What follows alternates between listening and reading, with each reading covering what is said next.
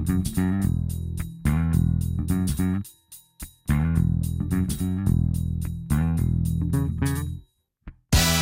Olhar para um setor que foi tão importante para Portugal, enfim, nos anos 60 representava uh, 30% do PIB, 40% da população ativa trabalhava na agricultura. Isso não acontece hoje e não acontece porque isso é também um sinal de desenvolvimento. Na verdade, todos os outros países que passaram por processos de desenvolvimento antes do nosso, uhum. Eh, apresentaram uma, uma, mudança significativa a esse nível, portanto, uma redução da população que trabalhar diretamente na agricultura, melhorando os seus rendimentos, melhorando os níveis de produtividade. Portanto, não é ter mais gente que é melhor, pelo contrário, não é? Uhum. Portanto, ter menos gente significa melhorar muitas vezes o a rendimento e a qualidade de vida uh, dessas, dessas pessoas. Ora viva, estamos com Dulce Pimentel, é doutorada em Geografia e Planeamento Regional, é investigadora do Centro Interdisciplinar de Ciências Sociais da Universidade Nova de Lisboa, é também professora auxiliar no Departamento de Geografia e Planeamento Regional da Universidade Nova.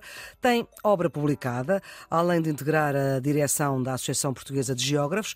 A professora Dulce Pimentel, muito obrigada por ter aceitado este convite do Serviço Público Bloco Notas, que é um programa que ajuda quem está nos últimos anos do secundário, mas também quem se interessa por saber mais.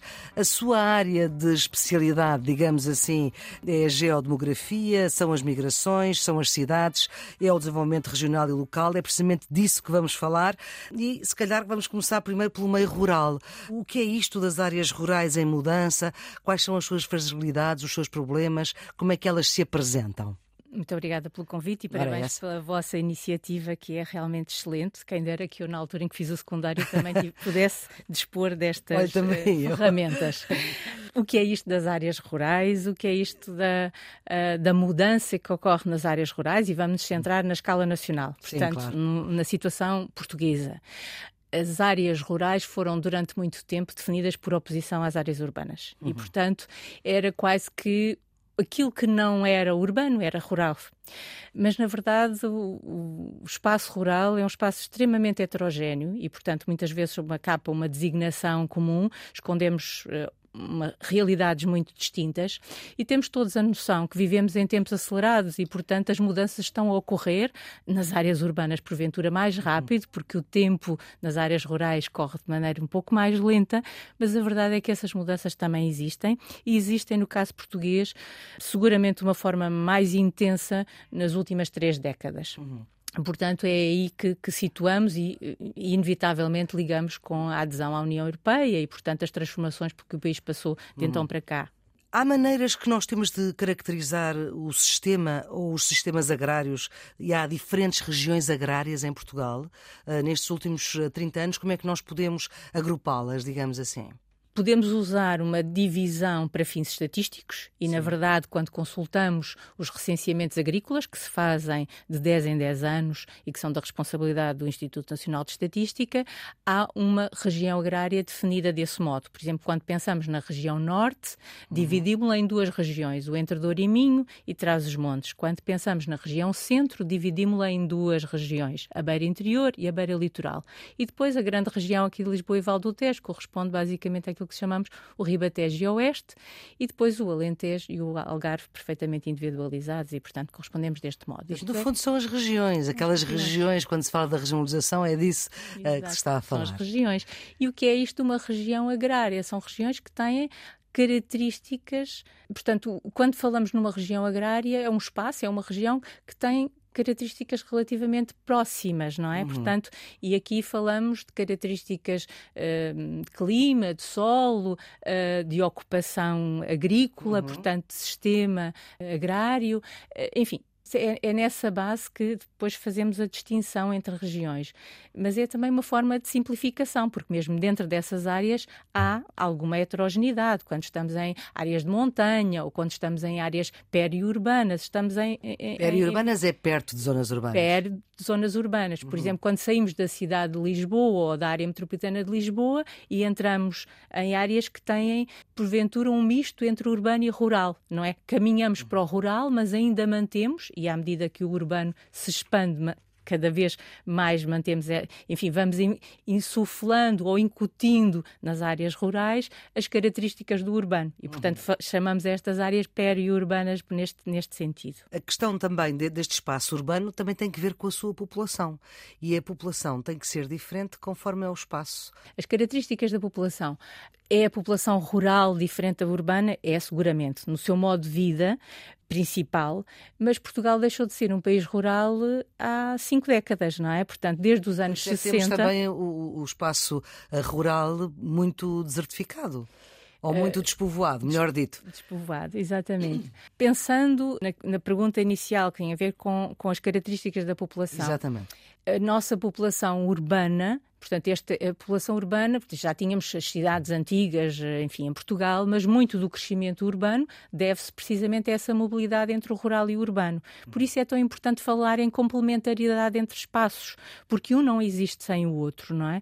Portanto, eh, eh, não faz sentido nós falarmos das cidades sem falarmos do espaço rural e vimos, por exemplo, na situação que, que se viveu durante o período de pandemia, como o espaço rural foi valorizado, como poder viver em, em áreas áreas que nos permitissem circular sem constrangimentos foi tão valorizado como o urbano precisa, o urbano, cidadão urbano, precisa do espaço rural como escape, como uh, área de fruição, etc. Portanto, esta complementaridade é fundamental. E depois, porque as áreas rurais têm múltiplas funções. Elas produzem alimentos, mas também são garante de, das questões ambientais, por um lado, portanto, valorização desses espaços, de complementaridade, como estávamos a falar. Voltando às características da, da, população. da população. Quando falamos em urbanos, normalmente associamos uma população mais jovem, não é? Portanto, os urbanos, em média, mesmo em Portugal, temos uh, áreas com população mais jovem. Do modo geral, também com níveis de escolaridade mais elevados e uhum. com acesso a emprego que se centram sobretudo no setor terciário, ainda que possa haver também, e há emprego no secundário, obviamente, nas áreas setor industriais. terciário, estamos a falar dos serviços, dos não é? Serviços, uhum. exatamente. O comércio e todas as atividades ligadas ao setor, aos setores financeiro, à educação, à saúde, enfim, todas uhum. essas áreas. Uh, e, portanto, isso é o que caracteriza a população que vive na área, nas áreas urbanas, que não necessita de exercer, não exerce nem necessita de o fazer, um trabalho no setor primário. Portanto, produção, que é a agricultura. Que é a agricultura. Uhum. Que é a terra. Que é a terra. Então, nas áreas rurais, temos aqui um, uma ligação maior com a terra, de facto, e boa parte da população que aí vive exercerá uma atividade ligada com a agricultura, com a floresta, não é? com a silvicultura, com a criação de gado, portanto, com a pecuária.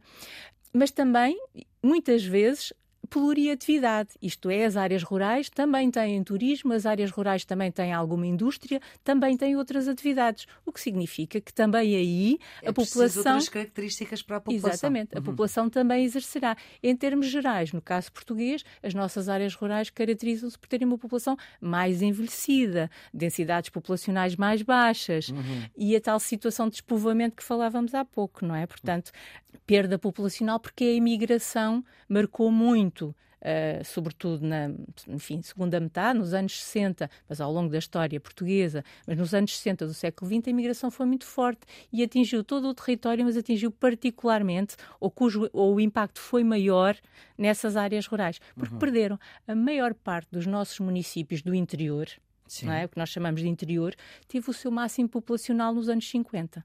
40, 50. Quer dizer, de 60 para cá. Está sempre a perder. Tem vindo a perder. Quando nós dizemos interior, é uma faixa. Uh, Portugal, nós sabemos, é este retângulo à beira-mar plantado. Interior é, é, quantos quilómetros para dentro? Uhum. É interessante essa, essa observação porque por uma facilidade de olhar para o território, nós dividimos-lo com esse risco ao meio, não é? Certo. Que nem é bem meio. meio mas uh, o que é litoral e o que é interior.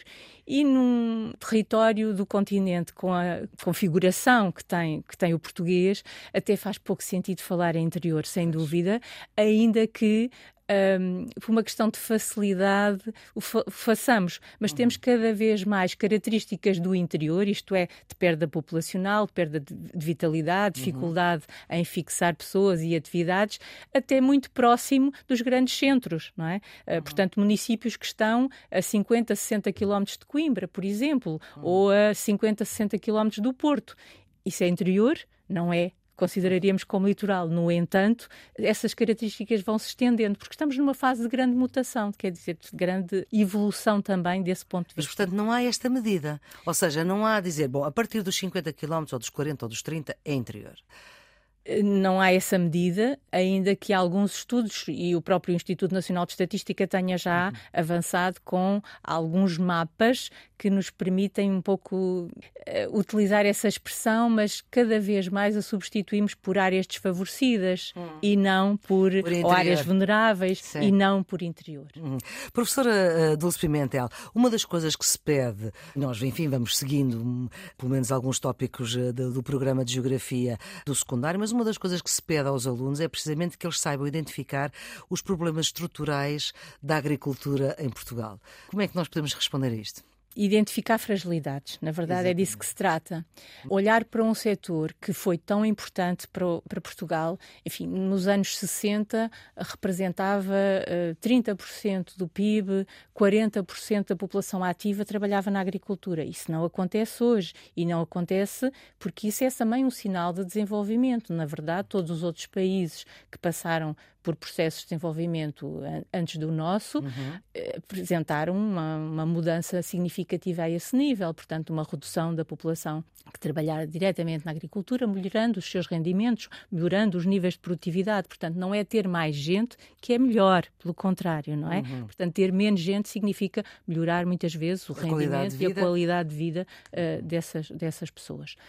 Então, olhando para o território nacional, algumas uh, fragilidades têm a ver com o nosso próprio processo, isto é, chegámos relativamente tarde à industrialização e também às mudanças na agricultura. Como é que as inovações técnicas foram transpostas? Como é que elas chegaram à agricultura? Modernizamos muito mais tarde. Uhum. E, portanto, uma das fragilidades. Quando dizemos mais tarde, estamos a dizer, hein? Uhum. Ou seja, a mecanização vem nos anos 60, precisamente. Uhum. Ou seja, não quer dizer que não existissem máquinas antes, antes claro. mas é a partir dos anos 60 que nós começamos a ver uma mudança nos campos. Isso também tem uma relação com, com a imigração. O facto de muita gente ter saído significou uh, utilizar melhor as máquinas, utilizar as máquinas e utilizá-las Não havia melhor. força de trabalho. Força de trabalho. Uhum. E nessa época, enfim, nos anos 60, 70 do século XX, claro que nos anos 70 depois temos a Revolução de 74 e a reforma agrária, e aí todo um processo diferente.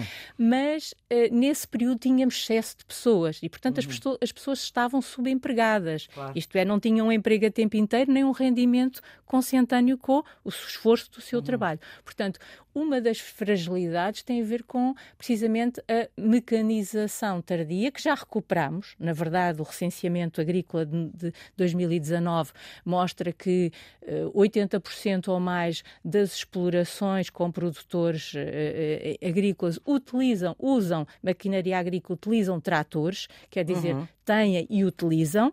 Portanto, este, esta mecanização já se fez, mas fez tardiamente e, portanto, uma fragilidade foi essa. Começámos mais tarde este processo. Outra fragilidade que é estrutural tem a ver com a dimensão média da propriedade, com a excessiva divisão. Sim. Isto é, nós, mais a norte, não é? Nós temos enfim, as paisagens uh, agrárias resultam da combinação de fatores naturais e fatores humanos. E nestes fatores humanos está as heranças culturais, o, o que é que os vários povos que foram passando por este território que chamamos Portugal cá deixaram. deixaram. Exatamente. E, portanto, passaram por cá fenícios, passaram por cá romanos, passaram por cá uh, árabes uh, e, portanto, durante o tempo que cá permaneceram, deixaram as suas marcas, trouxeram árvores, trouxeram culturas específicas da sua área, do, do Mediterrâneo, ou do norte da África, trouxeram formas rega, por exemplo, sistemas de rega, bom aproveitamento, devemos isso muito aos árabes, portanto, um bom aproveitamento da água e percebemos hoje o quão importante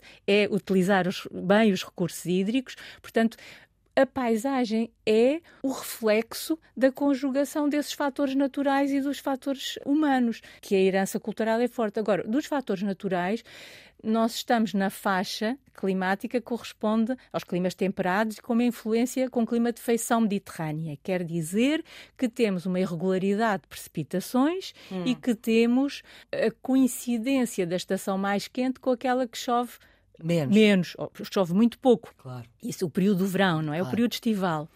E depois também estamos sujeitos muitas vezes a fenómenos um bocadinho extremos, não é? Por exemplo, uma queda de granizo uh, extemporânea, uma, uh, períodos em que a seca foi mais prolongada do que o período do verão, ou uh, houve um tornado, ou uma situação, ou seja, estas situações também, ou seja, estes aspectos que, que ligam o clima com, com as questões, refletem-se depois no tipo de paisagem que vamos ter e na, na, organização. Portanto, há fragilidades que vêm retomando, fragilidades que têm a ver com a estrutura fundiária, por um lado, portanto, pequena dimensão da propriedade, pequena, muito dividida Sim. e muito mais a norte e na Ilha da Madeira do que noutras regiões, portanto, muito dividida, fatores históricos, uh, cá está essa divisão temos outro, outros aspectos que têm a ver com as características da própria população agrícola, que é, no caso português, bastante envelhecida, mais envelhecida que a média da União Europeia, portanto, mais de 60 anos. Uhum. 63, a média 60, da União Europeia é? Anda por volta dos 60 anos, um bocadinho abaixo dos 60,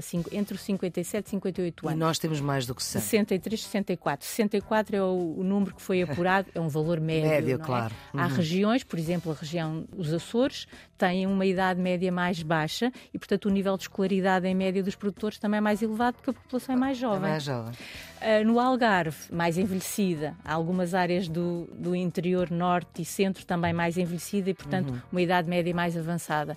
A escolaridade, a idade e como é que isto se liga com a inovação, que é outra fragilidade, não é? Portanto, uhum. também melhoramos bastante, o percurso é feito rapidamente, mas temos algumas destas limitações, destas fragilidades, umas estruturais, outras resultantes de, enfim. Muito uh, bem. Dos, professora, professora Dulce Pimentel, vamos ficar por aqui agora nesta nossa conversa, vamos continuá-la no outro episódio do Serviço Público de Bloco de Notas, que ajuda quem está nos últimos anos do secundário, mas também quem se interessa por saber mais. A produção é de Ana Fernandes, os cuidados de emissão de José Inácio, a ideia e edição de Maria Flor Pedroso. Tenham um bom dia.